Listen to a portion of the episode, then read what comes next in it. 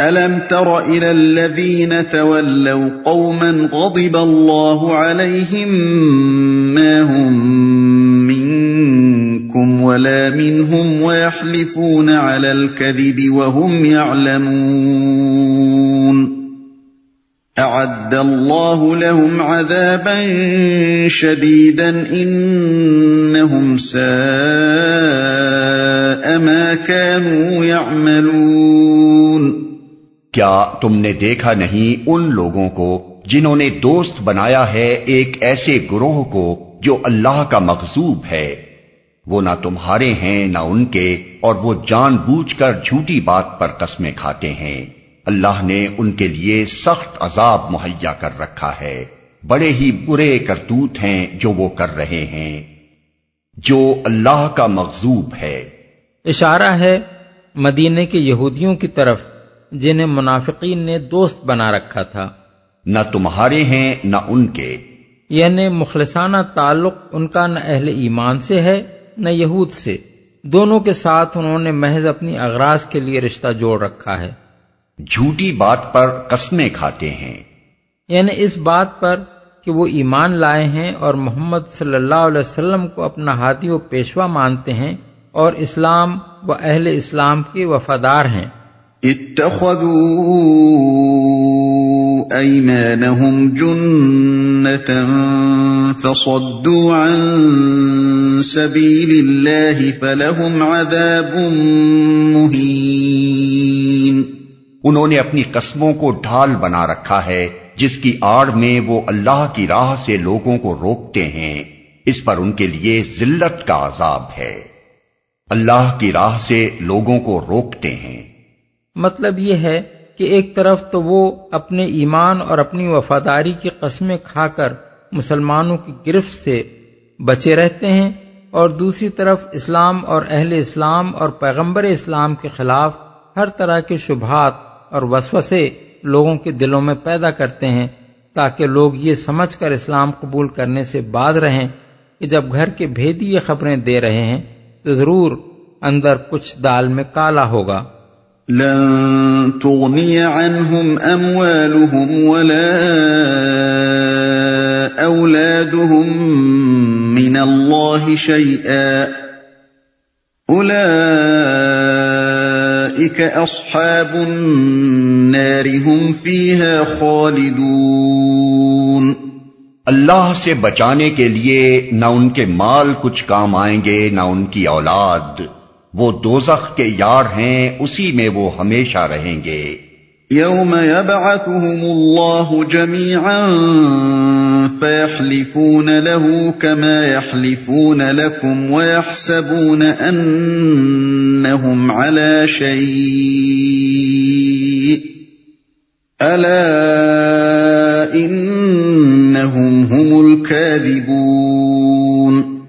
جس روز اللہ ان سب کو اٹھائے گا، وہ اس کے سامنے بھی اسی طرح قسمیں کھائیں گے جس طرح تمہارے سامنے کھاتے ہیں اور اپنے نزدیک یہ سمجھیں گے کہ اس سے ان کا کچھ کام بن جائے گا۔ خوب جان لو، وہ پرلے درجے کے جھوٹے ہیں، جس طرح تمہارے سامنے کھاتے ہیں۔ یعنی یہ صرف دنیا ہی میں اور صرف انسانوں ہی کے سامنے جھوٹی قسمیں کھانے پر اکتفا نہیں کرتے بلکہ آخرت میں خود اللہ جل شاہ کے سامنے بھی یہ جھوٹی قسمیں کھانے سے باز نہ رہیں گے۔ جھوٹ اور فریب ان کے اندر اتنا گہرا اتر چکا ہے کہ مر کر بھی یہ ان سے نہ چھوٹے گا۔ استحوذ الشيطان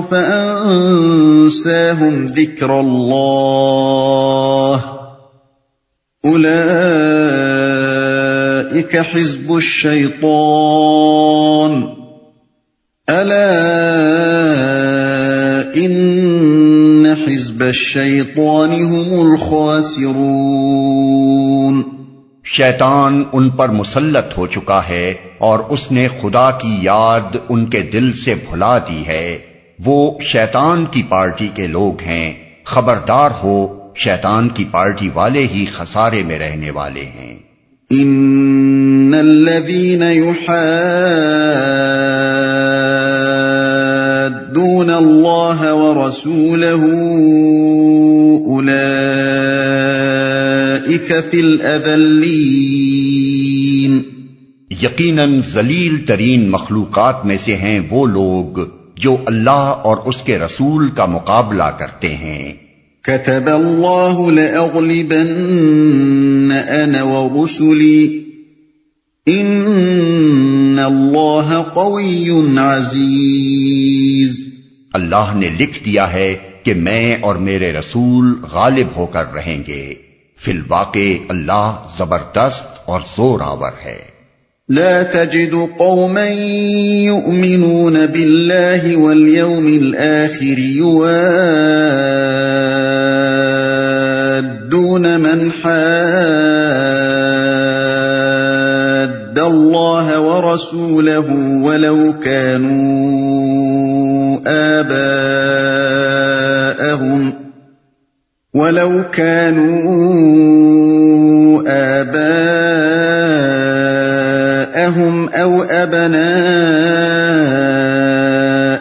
أو إخوانهم أو عشيرتهم أولئك كتب في قلوبهم الإيمان وأيدهم بروح منه ويدخلهم جنات ويدخلهم جنات تجري من تحتها الأنهار خالدين فيها رضي الله عنهم ورضوا عنه أولئك حزب الله. ألا إن حزب الله هم المفلحون. تم کبھی یہ نہ پاؤ گے کہ جو لوگ اللہ اور آخرت پر ایمان رکھنے والے ہیں، وہ ان لوگوں سے محبت کرتے ہوں جنہوں نے اللہ اور اس کے رسول کی مخالفت کی ہے۔ خواہ وہ ان کے باپ ہوں یا ان کے بیٹے یا ان کے بھائی یا ان کے اہل خاندان۔ یہ وہ لوگ ہیں جن کے دلوں میں اللہ نے ایمان سبد کر دیا ہے اور اپنی طرف سے ایک روح عطا کر کے ان کو قوت بخشی ہے۔ وہ ان کو ایسی جنتوں میں داخل کرے گا جن کے نیچے نہریں بہتی ہوں گی۔ ان میں وہ ہمیشہ رہیں گے۔ اللہ ان سے راضی ہوا اور وہ اللہ سے راضی ہوئے۔ وہ اللہ کی پارٹی کے لوگ ہیں، خبردار رہو، اللہ کی پارٹی والے ہی فلاح پانے والے ہیں۔ یا ان کے بھائی یا ان کے اہل خاندان۔ اس آیت میں دو باتیں ارشاد ہوئی ہیں۔ ایک بات اصولی ہے اور دوسری امر واقعی کا بیان۔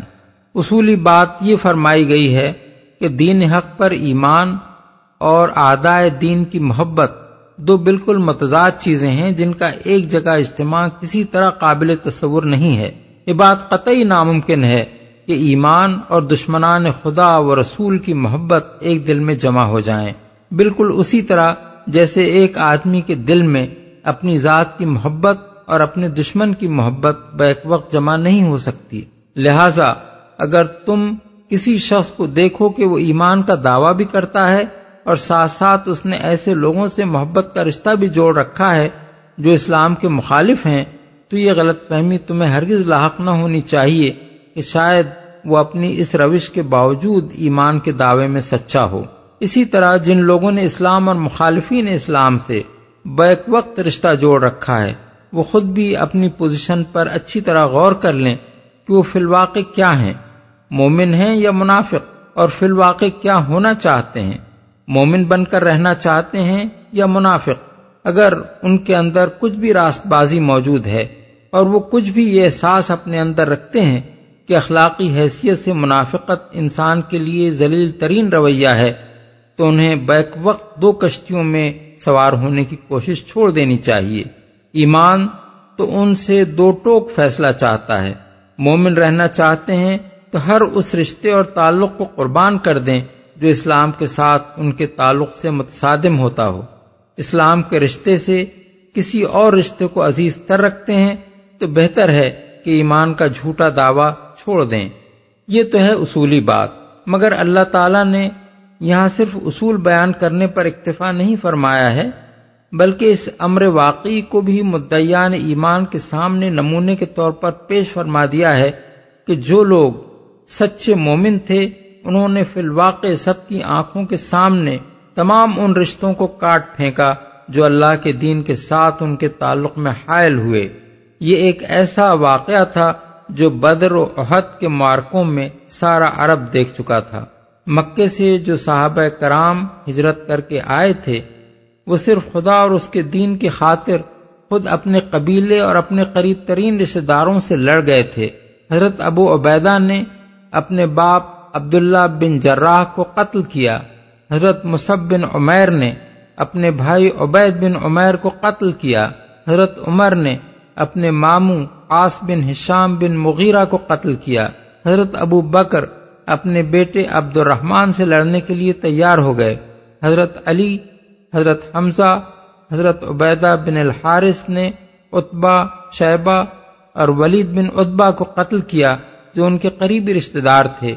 حضرت عمر نے اسیران جنگ بدر کے معاملے میں رسول اللہ صلی اللہ علیہ وسلم سے عرض کیا کہ ان سب کو قتل کر دیا جائے اور ہم میں سے ہر ایک اپنے رشتہ دار کو قتل کرے۔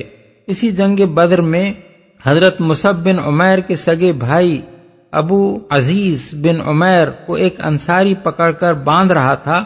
حضرت مصب نے دیکھا تو پکار کر کہا، ذرا مضبوط باندھنا، اس کی ماں بڑی مالدار ہے۔ اس کی رہائی کے لیے وہ تمہیں بہت سا فدیہ دے گی۔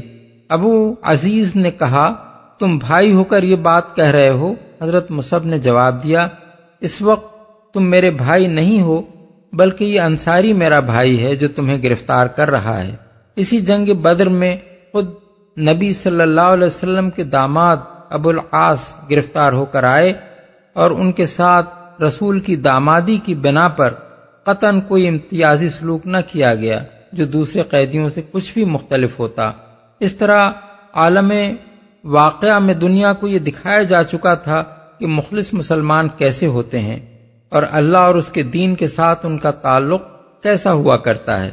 دہلمی نے حضرت معاذ کی روایت سے رسول اللہ صلی اللہ علیہ وسلم کی یہ دعا نقل کی ہے کہ اللہ لا تج الفاجرن وفی روایت لفاسقن علیہ یدن ولا نامتن و یدہ قلبی و انی وجد تو فیما اوحیت الیہ۔ لا تجد قوما یؤمنون باللہ والیوم الاخر یعادون من حاد اللہ ورسولہ۔ یعنی خدایا، کسی فاجر اور ایک روایت میں فاسق کا میرے اوپر کوئی احسان نہ ہونے دے کہ میرے دل میں اس کے لیے کوئی محبت پیدا ہو۔ کیونکہ تیری نازل کردہ وہی میں یہ بات بھی میں نے پائی ہے کہ اللہ اور یوم آخر پر ایمان رکھنے والوں کو تم اللہ اور رسول کے مخالفوں سے محبت کرتے نہ پاؤ گے۔